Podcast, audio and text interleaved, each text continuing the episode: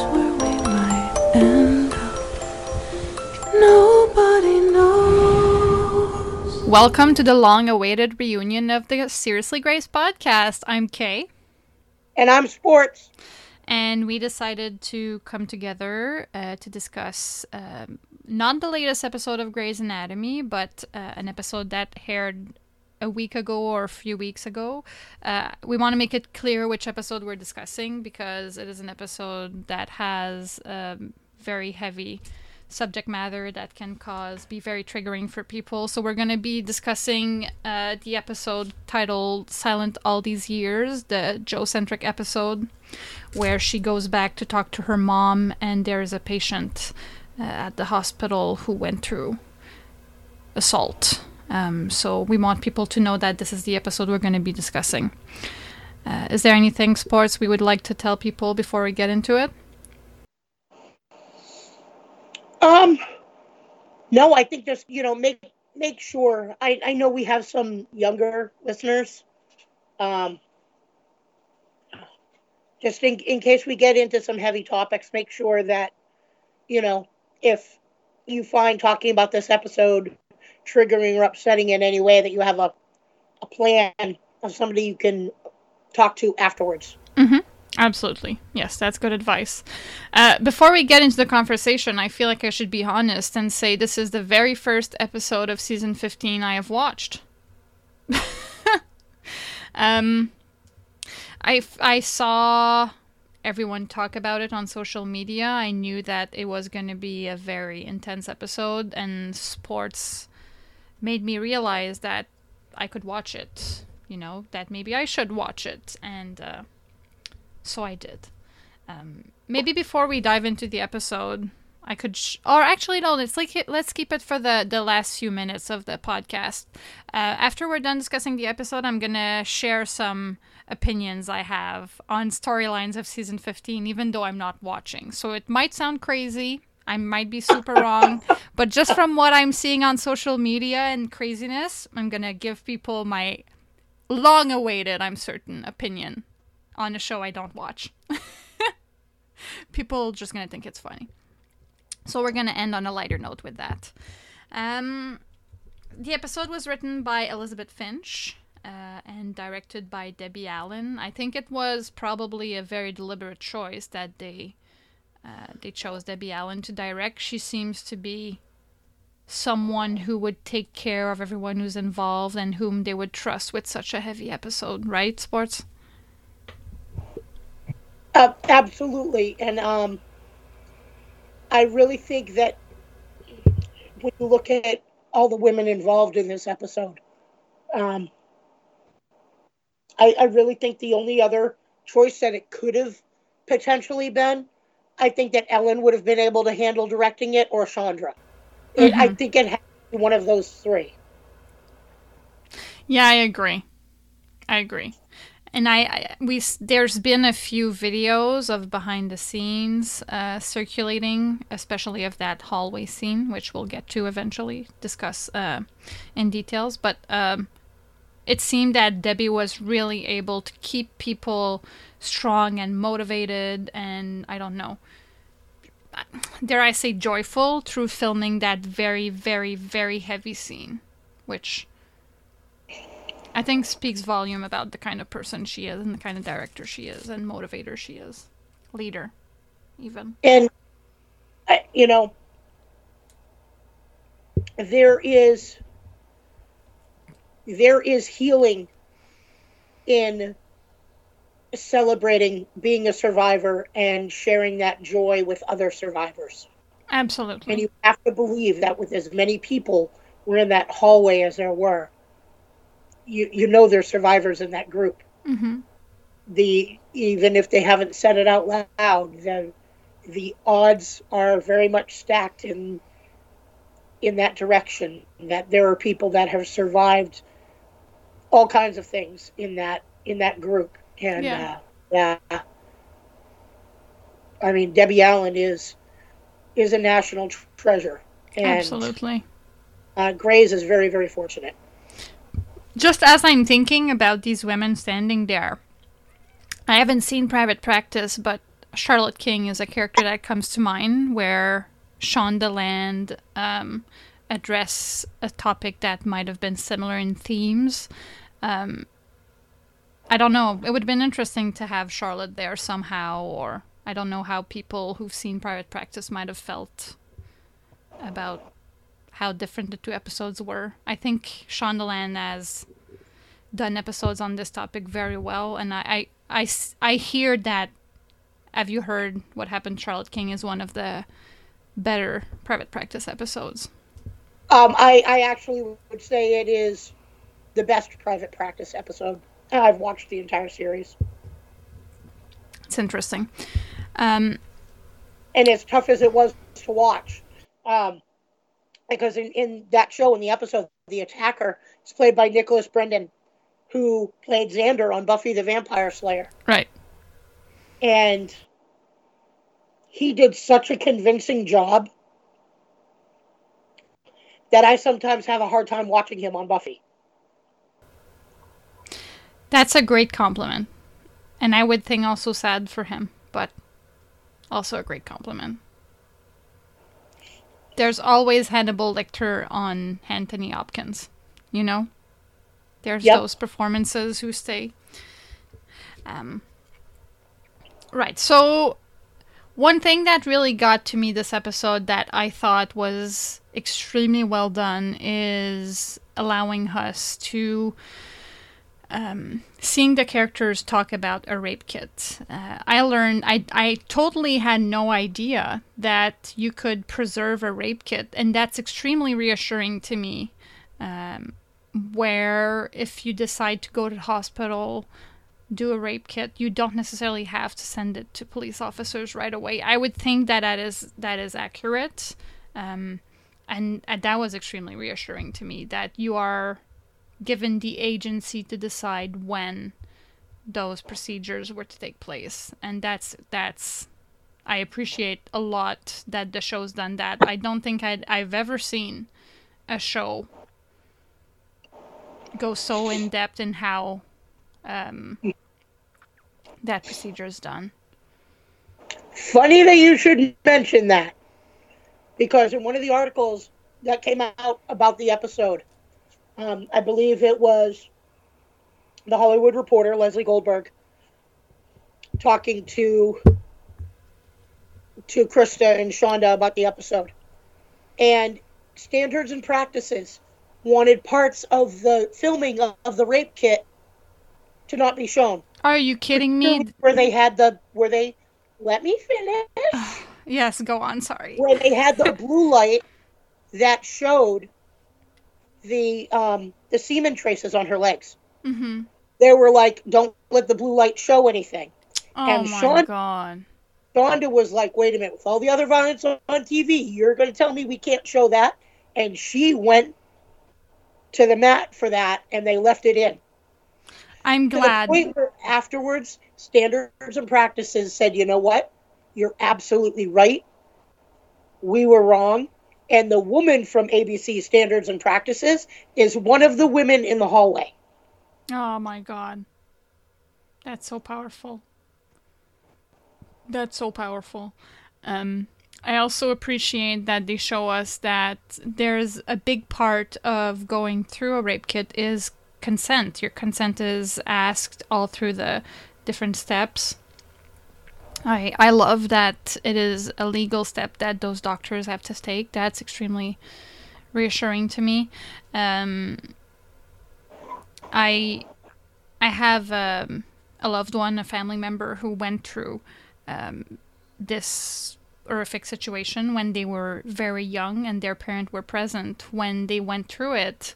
Uh, their parent their parents were there because they were not of legal age yet, and it was their parents who had to give consent all through the, the different steps. Which I don't know why I'm bringing it up. I'm just. It's interesting that. I don't know. It's parents who are given agency. But I understand you're still considered a child, but I don't know. You know? You know, and the giving back of consent starts with Teddy in the hallway with Qadri. Mm-hmm. where she says, "Go book the OR, but tell them, you know, it might not be right now. We're going to take our time." Think Qadri, who isn't aware of how a rape kit works, obviously at that stage, was like, "Wait a minute, we're not going to operate." She's like, "We are," but the minute they do the antibiotic treatment, evidence is lost. So we are going to take our time and give her time to take back some of the purchase that was taken from her. Yeah. I mean, oh. And I was. know, Sorry, go on. it's, that's all right. I mean, Teddy is Teddy's cardio. Actually, now she's she, she's trauma, but Okay, that's. her I wanted to ask about that. So, so Teddy is trauma now. She's not cardio. yeah, she runs the trauma department. She runs the ER. Uh, Owen gave her his job. All right, that's interesting because I was we were wondering why Teddy was there. My theory was that one part was that I I know that Teddy's been in war zone. I I I trusted that she was someone who was familiar with people who had gone to trauma, so I would think that they would they would choose someone like her to deal with someone who went through a traumatic event. My other theory, which is less flattering, was that Teddy needed an episode where people needed to root for her and be behind her because I'm thinking what with what she's going through right now, um, the the storyline she's going through, of which I know very little, but still, I, I was thinking maybe she she just needed people to root for her. But you're you're saying that it is normal if she's running the ER, it's only normal that she would be the one who would be there and not Meredith. Right, because Meredith is general surgery. Mm-hmm. That makes sense. And I think that in if it had been somebody who, who let's say, had been kicked by a horse because they fell off a horse and had the same injury, I think that Teddy would pass that off to general surgery. But considering that Abby wanted to limit the doctors that she was in contact with, I think that's why she stayed with this. Mm-hmm. Teddy was a rock star. I have to say. Like Uh-huh. she was so good, so good. Um, I was very reassured that um, she chose to talk to her husband, and that her husband was. We see very little of him, but he's there holding her hand, and s- seemingly she's reassured by his presence. J- that's when Jo leaves and leaves her to talk to the police officers. I was I was happy to see that she spoke with him. And they made sure that they kept the continuity. Only women police officers. Right. Me too. I noticed that. Yes. I noticed that. Um all right. Do you want to talk about the hallway scene? I do, and I want to talk about kind of leading into the hallway scene. Okay. the fact that you know we didn't see a lot of the the male castmates in this episode. No. DeLuca and Ben probably had the most screen time. Alex a little, but Alex had yeah, a little bit, but you've got to look at the fact that Richard knows enough to know when to not push an issue. mhm. Wanted to go into that hallway, and DeLuca was very respectful, saying, "You know, I've been asked to make sure you don't." You know, when he said yes, sir, and everything when he did it. But Richard, seeing all the women walking in the hallway, he didn't know what was going on, but he knew not to make a thing. Mhm. Um, I I think that that, you know, that's kind of important. The fact that DeLuca, when he was told leave the room, you know, He did. and then watch this door, did. I think that there are times that law enforcement could probably take a cue from the medical field on things like that.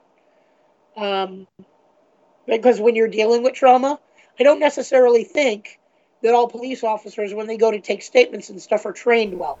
No. Um, but the hallway scene, oh, okay. I'm going to apologize now because I'm going to get blubbery during this, I think. No, Don't have to Yeah. apologize. The actress that played Abby, Yes. kept so her good. eyes closed up until it was time for her to open them up and say yes when Jo asked, "Are you ready?" Yeah. So the res- what you see from her is the response she had of seeing that for the first time. Mm-hmm. So now the women in that hallway, you know, they didn't spend a lot of time focusing on on Meredith, on Maggie, on Amelia, and all three of them were there. Not at all. Or Bailey. Not at And all. they yeah. had, you know, I think Bokhee got just as much screen time. yeah. But one of the things when you you know you watch that and it's just this wall of women Yeah. and you've got so many different jobs in the hospital represented, races, age groups. You know, there's different religions. It's just Extremely powerful. It was when Meredith just says, "Okay," when she comes in. Doctor Karev wants us to just stand here. Why? And Qadri says, "To help a patient. She needs us. She needs all of us." And Meredith just says, "Okay." Because they don't even know the situation. They're just there They, to support her. don't. They're just, they're just there because another woman doctor said, "I need all the women in this hallway," and they take her into the elevator. And then they got women to line up in the OR as well. Yeah. you know, it just, oh, I'm, I'm sitting here crying again. No, I know. Um, Eliz- Elizabeth Finch, the writer, is one of the people who are pushing the bed. she's the one, she's rolling the cart, and I think, I'm not 100% sure, I haven't been able to get this definitively, but I think that it's Linda Klein as their It medical. is. It I is. think she's the one at the back of the gurney pushing it. It is because I, I came with the same conclusion. Well, I mean, you know, I'm not necessarily confirmation, but that's also who I thought it was. So, And all those, those are all women that work in Shondaland. yeah. and they all asked anybody who is at the table read or heard about it all asked to be part of filming that scene I saw that Andy Reaser, who is one of the writers, uh, said uh, he was, I suppose, where the writers are, uh, where the writers are, and when it was time to film that scene, he came out of his office and he was like, it was like rapture. There was no one in the office. Everyone had gone on set to film that scene. I just, ah, such a powerful moment. it was it also gives you an idea of how many diverse women shondaland actually employs Right. if anybody ever needs proof Watch that scene. yeah I didn't bring tissue. I'm sad because now I'm snotting all over myself, which TMI, but this is what's happening. well i remembered to bring some as i knew Oh, God. You guys. It was an extremely powerful and touching moment. And, uh, you know, I. I'm just brought back, and it's funny because I, I'm brought back to. I watched a Mr. Rogers documentary recently, and Mr. Rogers said, when you need help, you know, or when you struggle, look for the people willing to help, look for the helpers, look for the. I just, I don't know. I feel like in time of struggles, we need to remember that there are people there who are willing to help, who are willing to stand Yep. there with us, knowing our circumstance or not. People are willing to stand with us. Such a powerful moment. Um, we didn't talk about Jo a lot. So, um, when it comes to chronology, I'm thinking she saw, she met with her mom and then she met Abby, right? Is that the chronology? that is um, the week before on on Grey's, Alex had been trying to get in touch with Jo all day. Okay. and she wasn't answering her phone because she was she was with talking to her birth mom and then when she came home she went right to bed Okay. and he came home she pretended to be asleep so that leads to the opening scene the next morning Where she left when he was in the shower. yeah Okay. Uh, Okay. you know uh jo this episode may i i mean Camilla just knocked it out of the park, in my opinion. I agree. Um, and part of the storyline was her idea. Oh, was it? Her being a child of rape was her idea. That's interesting. She took that to Krista. And they said yes. Because she had talked to um, Elizabeth when she had gone to um, something at one of the local LA hospitals to support and be with a group of survivors. And she came back talking about it, and she had talked to Camilla about it, and Camilla was like, "What if this is part of Jo's story?" It fits. For me, it fits. It, it, it does. And what's interesting is, you know, something like that, of course, is ne- it's never going to be easy to to film and be a part of. No. But for a mother herself Right. to be willing to put herself in that kind of space,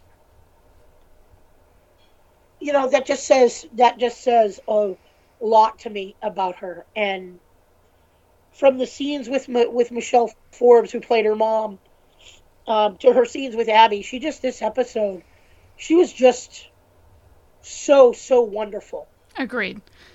So attuned to Abby. It was such a. I don't know. It felt like a moment where she was trying to be there for this woman in a way that her mom, in a way, in the support, kind of support her mom did not get. You know.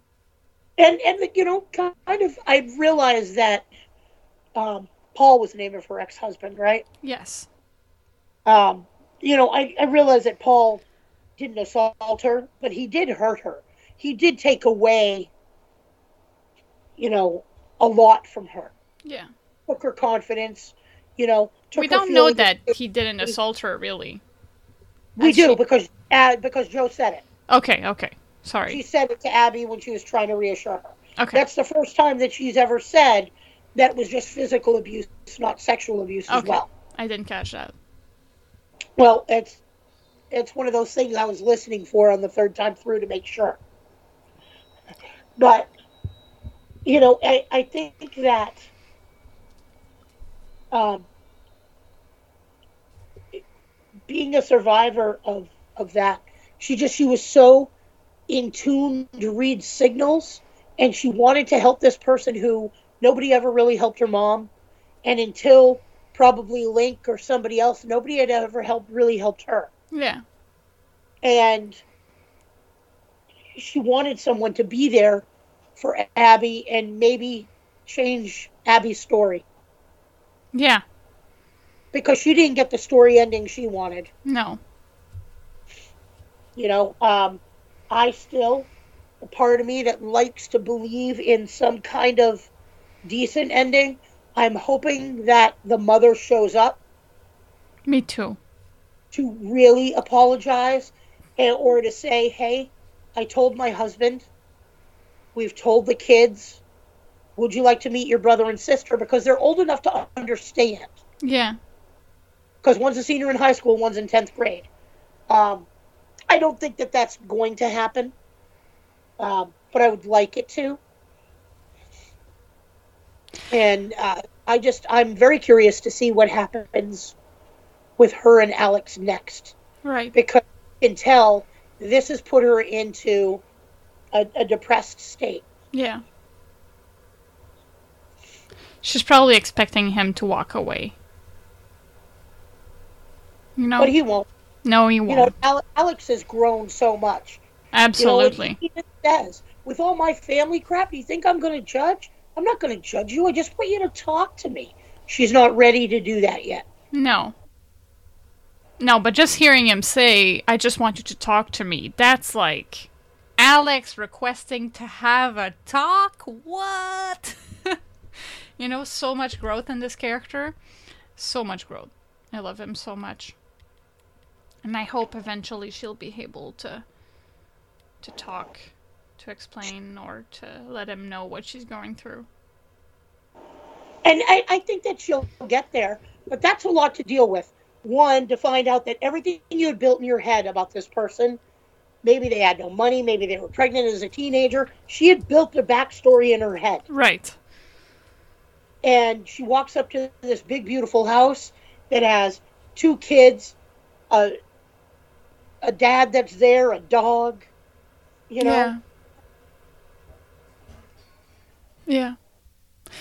It's it's interesting, you know, in the whole I'm not going to make it a pro-life, pro-choice debate. That is not the intent of my comment, but it is often something that's brought up when we talk about this. But what if the person was raped? And I don't think I've ever heard this conversation through um, a child who was abandoned or well abandoned let's use the right word uh, because they were they were um, a product of rape which is an awful sounds awful to say. I had i had never heard that that perspective you know? Jo i don't know. Jo feels she she feels that she would have had a better life had she stayed with her mom a better life than than what she had. Or if she had been taken to an agency, not just left at a fire station. Right. You're right. Exactly. Yes, there was a step further that. Um, Yeah. I keep calling her her mom. I suppose we shouldn't. I it's it's she didn't really. It's a title I guess that is deserved, but when I say mom, I mean her biological. Yeah, Mother. but Jo never really had any other kind of parental No. people. She didn't really have. Okay, she was good friends with Link. She had Paul, and then other than that, Miss Schmidt. until yeah, until these guys at Grace, uh, you know, the people she works with at Grey Sloan, you know,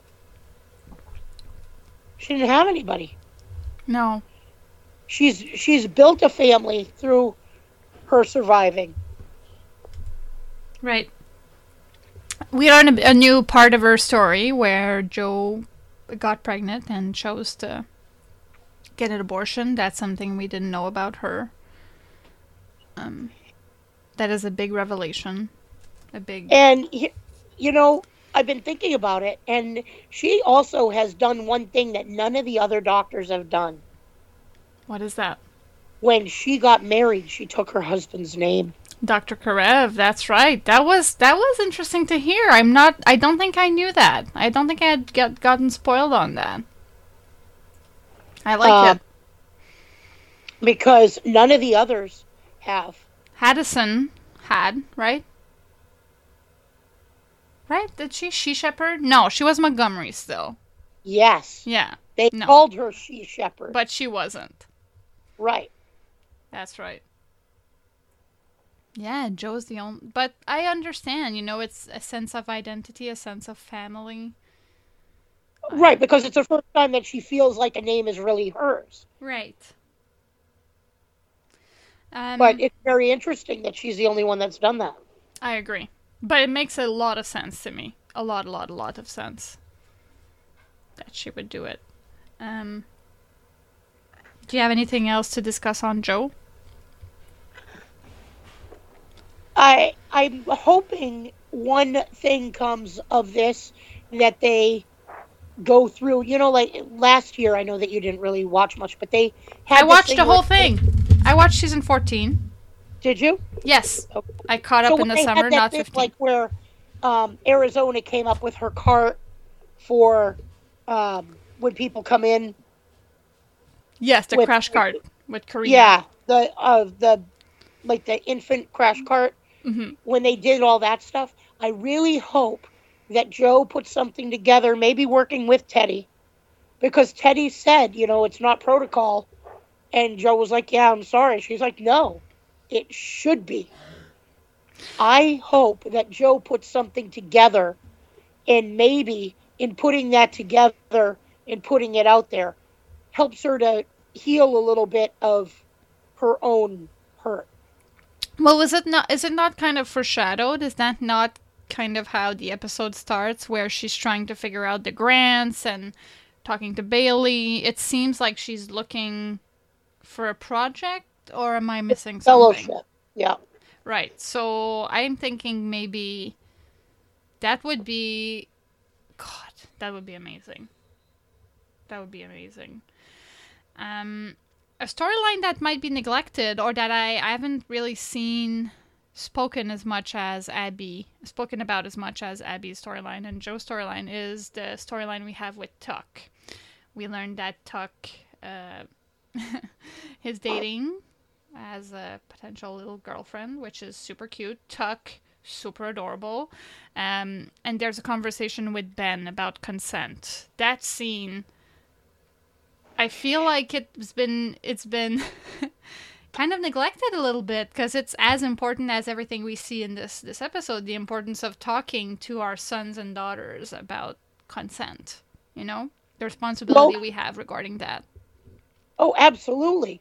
Um, I would say that after the hallway scene, um, for me, it may have been the most important one outside the hallway scene. Yeah. And and here's why: because Ben is like, you know, Ben. Uh, he, I mean, when he fell in love with Miranda, he went all in. Yeah.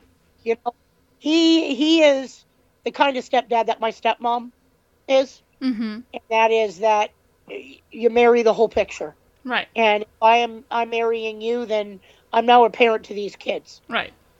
And he just the fact that he explains it in a way that makes so much sense that I think that if more people explained it the way he did, Mm-hmm. people would understand it better.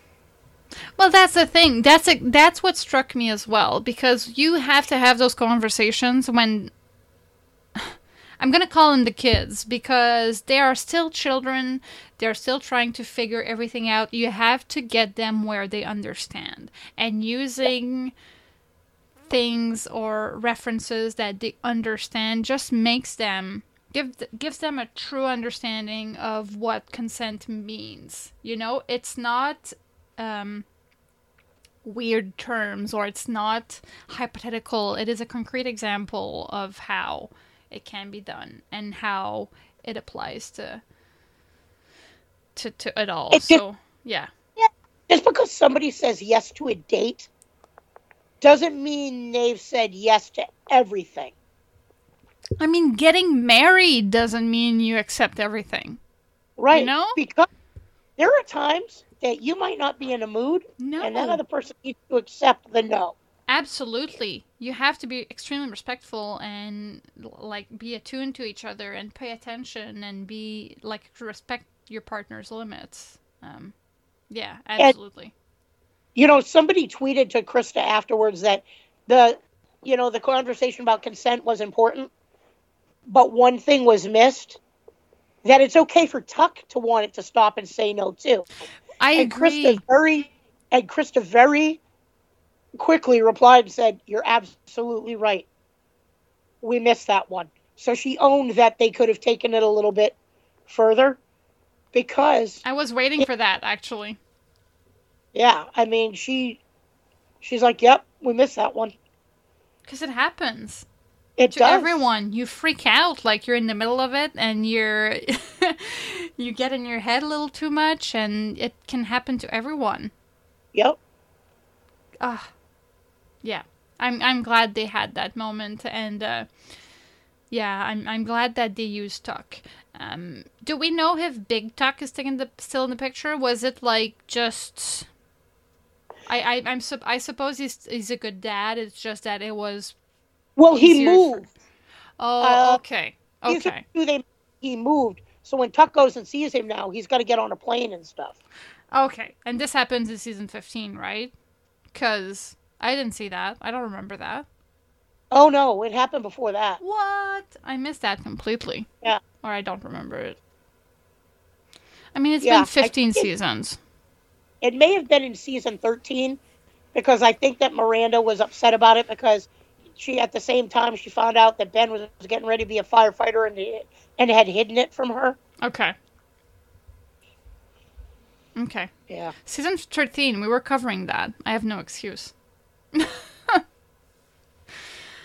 Um, but I'm glad, whatever, you know, wh- wh- whoever has a conversation with you, as long as they're able to be respectful of the, the person with whom they're talking, it is important to have those conversations. And even if more, like more than one parent has the conversations with you, it's fine.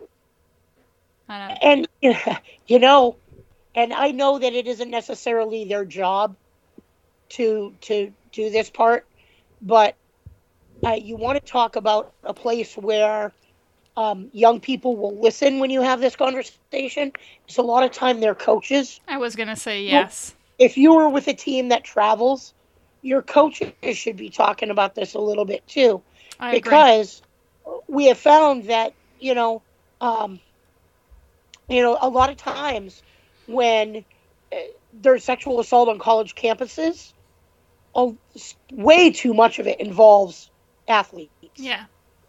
because they seem to have um, a sense of entitlement Yeah. And i don't care who you are nobody's entitled to another human being No. Star status does not give you, does not allow you to decide No. another person's limits. You're not entitled to their mind or body or anything. no No. not at all Agreed. now you might be entitled to 50% of their earnings if you live in california but that's a different story Very different. Yes. Oh, teachers also, um, despite me being in a Catholic Catholic system, uh, we make it our duty to have those conversations with our students when they are a little bit older. Um, though the Catholic denomination kind of gives us limits, um, you know, we make sure to bring someone from the health department, uh, a nurse, or someone who is not under the Catholic jurisdiction, if you will, who is willing to go further or is able, who is able to go further with the children without getting reprimanded, but, b by the establishment. And despite that, I know many teachers who just have those conversations because they are so important, you know, because sex before marriage happens. Um, yeah, I, I gotta tell you, I, I don't care what religion. If a child comes to me and asks me a question, I will risk their parent or somebody being angry Agreed. rather than having a child with no knowledge going into a situation. Yes, or looking to the internet for knowledge. Oh God, please no. Right. Please don't ask Twitter. Twitter Don't- has its. pur- This is not it. yes. Don't ask Google, don't ask Twitter, don't ask Facebook, don't ask Instagram. And really, don't ask Wikipedia. Please. Peer reviewed stuff, not not so good. Not so good. Um, anything else about the storylines in this episode you'd like to talk about? Um, no, just a, a, a little bit of a follow up. I saw a tweet where after this episode, RAINN, the organization that helps with reporting of sexual assault, saw a 43% increase in calls. Oh wow. So I I did a I sent out a tweet um, that I and I sent it to the writer. I said her Twitter name is at like er Finchy, I think it is. I said her words to Krista, her show, Camilla, her work, and her castmates. This is what this did. That Mhm. these people realized that they were safe and they weren't alone, and they reached out for help And one of the biggest that I mean that that's just huge that's because huge. one of the reasons this is so devastating and they portrayed this with Abby so well is that you feel like people are going to look at you differently like you're Yeah. broken like you did something wrong when she goes on ranting about are they going to believe the woman who maybe wore her skirt a little too short Yeah. or it's going to be because of the tequila I drank, and whatever he drank is going to be his excuse. I I'm just like, oh, huh, let's just bring all the reality at once now. Right. Yeah, that struck me as well. Ah, it was a great it was a great episode. Good job to everyone who was involved. Honestly, I'm I'm it is an amazing amazing amazing episode. Um I have been known to kind of accuse Grey's Anatomy of getting on the soapbox and being kind of condescending at times, but I will say that everything I saw in this episode was extremely respectful. Um, and I feel like it was a, an extremely well done episode, you know. Um, I don't know. It, it made me miss the show, honestly. It did. Um, yeah, it is a show that, God, I can I- I see how it had you- a lot of reach. I, I know that there are certain things you've probably heard that are going to make you go, "Er," but overall, this season is really, I am enjoying it. Well, that's good. Well, let's talk about that. The things that kind of made me go er, which can be good news and bad news. So the the Amelia centric episode that is coming, where we have the Shepherd sister sisters reunited. Um, I'm interested in watching that now. Eventually, I will watch all of season 15. But right now, I seems to be seem to be treating the season like a buffet, where I pick I pick my episode, my episodes, but I'd be interested in watching the the Amelia episode. So I don't know how much context I need for that one, but maybe we'll come back and have a. I'm not promising. I'm saying maybe we will come back and do a podcast if people are interested. Um, So, just so that I have this right, you're the person when there's seafood Alfredo at the buffet, you're the one who picks all the shrimp and scallops out and leaves the noodles for everybody else. Well, if anyone's seen Grace and Frankie, where they're so excited to get to the buffet because there's lobster claws or something, I don't remember, but they're so angry because they can't cross the street because the crossing time is not long enough. They make a whole petition about it. That is who I am, Grace and Frankie. I want to get to the buffet and pick my things. I'm willing to make a petition if I have to, it is my right to get to that buffet. Okay. Yeah. Um, but I will eventually watch the whole thing. Um, now, one storyline I'm I'm I'm very frustrated about, and this is me coming from a place of not watching, is Owen uh, and his whole triangle with Amelia and Teddy. My official take on it, having not watched, is Owen needs to be alone. Those two women deserve better. What you- Okay. what say you? So, here's the thing last week's episode, Megan Hunt came to town. Whom I love. She had a patient who needed the same kind of surgery that she got. Oh, interesting. So she brought a patient. And she finds out about Teddy being pregnant with Owen's baby. Ooh, because Owen And that wait, come together. on, Owen. So, yeah, Owen hasn't told her. So she goes after Owen and says, wait a minute, you gave her, her your job and not a ring? I saw that the dummy scene, right? Dummy, Yeah, dum the dum, dum she dum call- scene. dum dum. Yeah.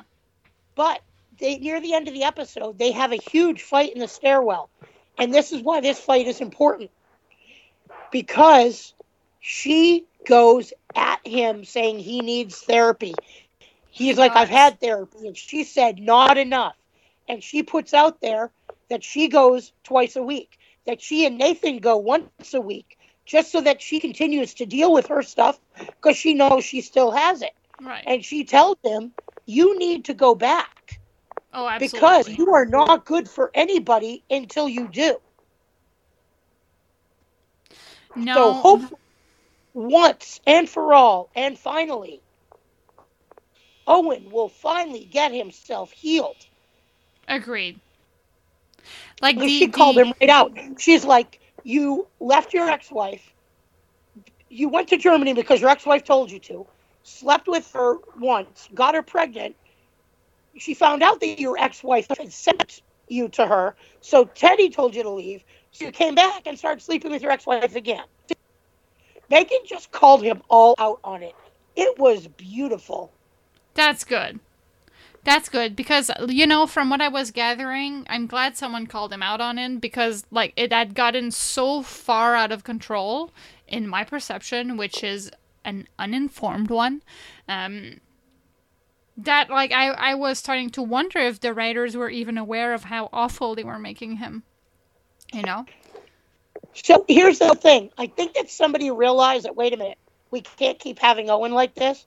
Almost like, you know, like, wait a minute, what are we doing with Amelia? Oh, we better give her a brain tumor because we need to fix this. Right. So somebody Right. came up with we need to send Owen back to therapy because we never really finished fixing him. right. Because he like because they not. didn't. I mean, I love Owen. He was my guy. You know, I love But him. I'm rooting for him. wise, he's God. broken. Yes, absolutely. He keeps. As a doctor, he's awesome. As a veterans advocate, he is awesome. As a friend, he's awesome. As a boyfriend or a husband, he sucks. Absolutely. Keeps putting people first who should works. not, and God. Awful, awful, awful. Teddy deserves to be number one. Deserves to be Teddy deserves to be picked by someone who truly loves her, for whom she's not number two. Uh, and if Owen is not able to be that or willing to be that, I'm sorry, stay away. You can co-parent if you want, but you know she deserves someone who truly loves her. Uh, and for Amelia, I'm I'm less I'm I feel less passionate about it. I f- I don't know. I feel like that relationship. I've been in and out of shipping it or supporting it. Um, she just deserves someone who will help her grow and who will call her out on the different patterns she has and I- who will help her get out of those patterns. Yeah, I like her with Link. I do as well. I saw. I've, I haven't seen a lot of it. Uh, I'm Lauren, our friend Lauren, who's been on the podcast a few times, is a big Amelia um, fan, and she sends me a few clips pretty much every episode. But I've seen the clip where they are in the blue room, the mood room. I don't know how you call it, but I think it's a blue so room. blue, yeah. Maggie put in some mood rooms. Right. So the the mood, the blue one that where the it is so they make out like they they they kiss but it is so gentle and so soft and slow and it felt so unlike the amelia i know that i couldn't help but like support it. That is a relationship that seems to make her put her on a different speed like make her calm down. And i understand it might be the effect of the mood room but i think it's also link himself. It is because a couple episodes before they were at a convention together, and that's kind of how the relationship started a little bit. Mhm. Well, actually, they started the week before that, but um, as far as talking about stuff, um, the one where they're at the convention together is a pretty fun episode. That's good. Okay, Meredith and DeLuca. I don't know much about it. At first, I was WTFing a lot.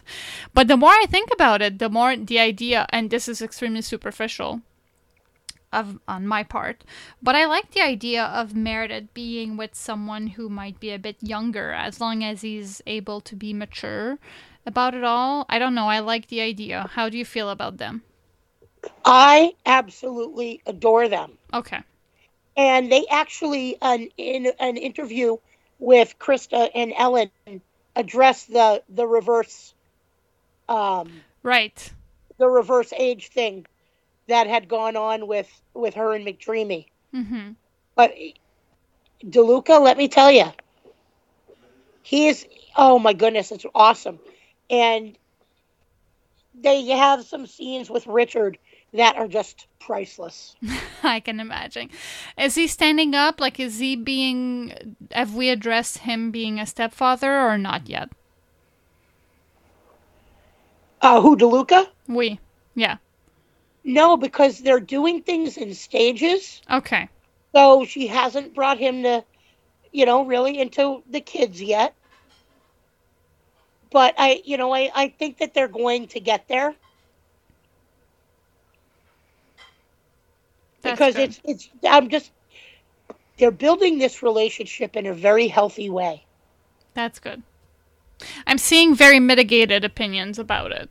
So I'm reserving judgment, but Okay. right now But there are some I. people out there that just will never, they don't want Meredith to ever be happy. They want her to pine for the rest of her life and die a shriveled old maid. Come on. That's not the way life works. Because while Ellen, the actress who plays Meredith, is in her 40s, the character of Meredith is only like 34, 35 years old. Oh, really? She's younger. Yeah, that makes sense. That makes sense. Okay, because think about it. Um, well, no, maybe maybe 36 or 37 when you think about Still extremely young. yeah, Yeah. because the first what is it? The first two seasons of Grey's only cover about a year. The first three, even, no? Yeah, They're still in Blue Scrubs. it And, was very time compressed. yeah. So, you know, with a life expectancy to be in her 60s or 70s, really? That much time alone with no one? No. That's not realistic. Right. You know, as as the person who both of my parents passed away fairly young. They were both married when they passed away. Both my my stepmother is with somebody. She's not they're not married. She has said, "Nope. I adore this man. I enjoy time with him, but I'm not getting married again because I had my my you know, she thinks my dad is, you know, her one her greatest love and she was married and she's not getting married again. Okay. But that hasn't stopped her from having someone. No. My my stepdad actually is remarried to a very lovely woman, and we all like her a great deal. You know, and they were both not even fifty when they became a widow and a widower. How on earth would would it be realistic for us to expect them to spend the rest of that time alone? Yeah. I know in the in my father's case, he never would have wanted that. Yeah. And I, I'm sure there are other people who are yelling at us right now saying it's not that I don't want her happy, it's that I don't want her with DeLuca. And that that is absolutely your prerogative, but just um I would say But as he's- someone who shipped Calzona and it sh- it fell apart and we know what happened, I will say keep an open mind, you know, because you we can find a relationship that's interesting. I was not against Carina and Arizona, honestly. I know it ended and Calzona's happy somewhere off screen, but still, keep an open mind. You might find someone who, or you might find that you like DeLuca eventually. DeLuca is a good guy. Ah, absolutely, yes, He is a stand-up guy.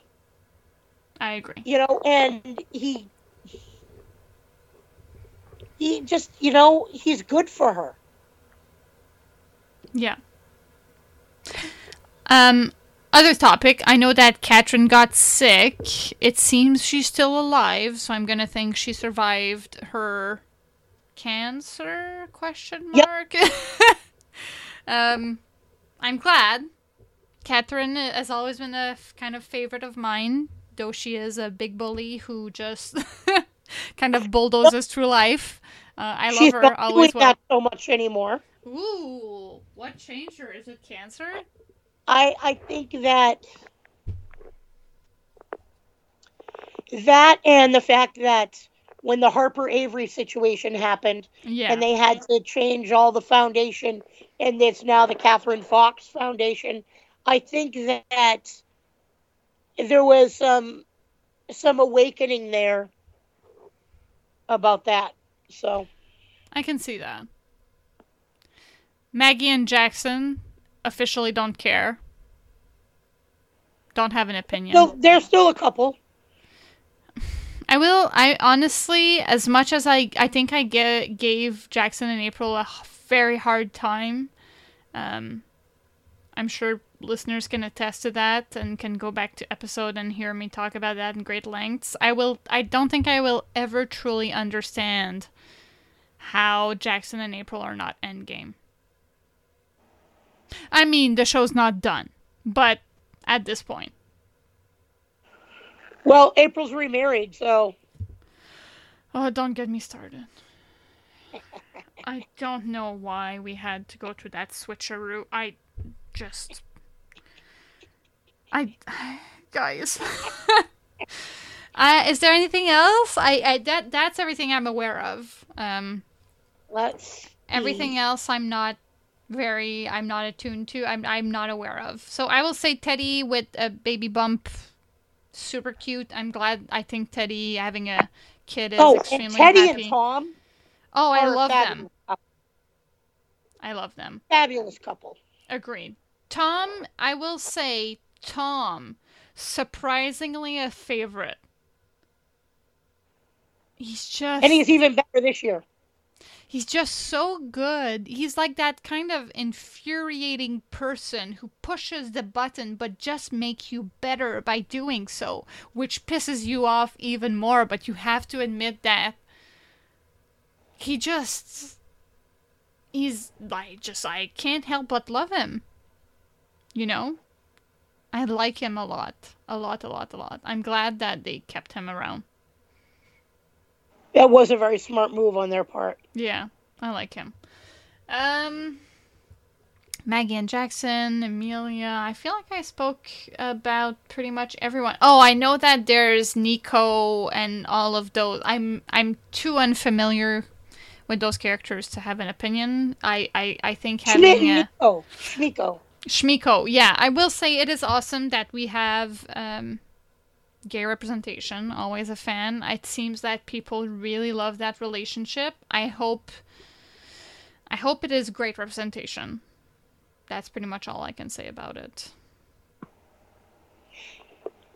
It is it is in the sense that some of the struggles of their relationship is is real and, and they're not putting in the quick fixes that they did with Calzona. That's good. Yeah, quick fix is what killed Calzona. Be warned, Yeah. people. It's also what killed Japril, in my opinion. Yes. Um, so yeah, be happy when your couples suffer a long time. It might be for the better. That's it. Is there anything else you'd like to add, sports? No. No. All right. I'm glad that we were able to get together and do this podcast. I miss talking about Grey's with you. It is very sad for me after I watched the episode and I'm like, I can't text Kay. I yeah, I don't know. Talking about it right now um, makes me miss this a lot as well. I wouldn't. I don't think I'll ever be able have the mental strength to do twenty four a twenty four episode cover um, of of the show. But you know, we never know what might happen. Um, maybe I We don't have to do 24. No, it doesn't. I'm using my pouty beggy voice. No, it does not have. I, I could just. We'll see what happens. Um, Okay. if you miss us, if you missed watching a show with us, uh, you can listen to us every week. We cover For the People on this very, very stream. You can find us on Twitter at TSG Podcast. If you're subscribed to TSG Podcast, you'll see it there as well. We also have another podcast where we talk about everything and anything, though we've been kind of on hiatus while we cover for the people. But our last episode, I think, was our best. We talked about religion, and it was an extremely helpful conversation for me. Um, you can find us at a bar with a view on Twitter, and you can subscribe to the podcast. It's called A Bar with a View. We also have a Facebook group called A Bar with a View. Sports, where can we find you on the internet? You can find me on Twitter at sportsfan12921.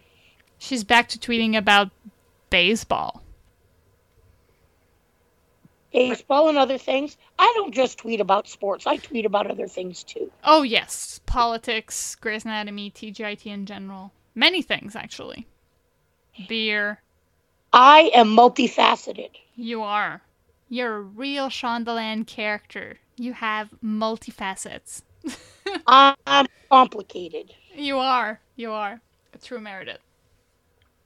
And that's pretty much it. You can also send us uh, an email at seriouslygravespodcast at gmail.com. Don't hesitate to reach out if there's anything um that is a concern to you about what we discussed, if there's anything you would like to add. Um, as I mentioned, I'm I will likely watch the Amelia centric episode. I'm a, I'm a fan of Nancy Shepherd, among other things. Let's not lie. Amy Acker as well. Um, so I'm I'm kind of excited for that. Listen, I've been waiting years to have the Shepherd sisters together in a room. Though I know we're missing Neve Campbell, I can't help but be excited. I know it's not around Derek, but still, I will likely watch. Um, Mom Shepherd's gonna be there. Right? And that's where Amelia can't pretend anymore because Mama Shepherd met the real Owen. I don't know. I don't know how it's to go, but, you know, we'll see. All right, guys. Take care. It was nice talking to you guys again, and hopefully we'll talk soon. Bye. Bye.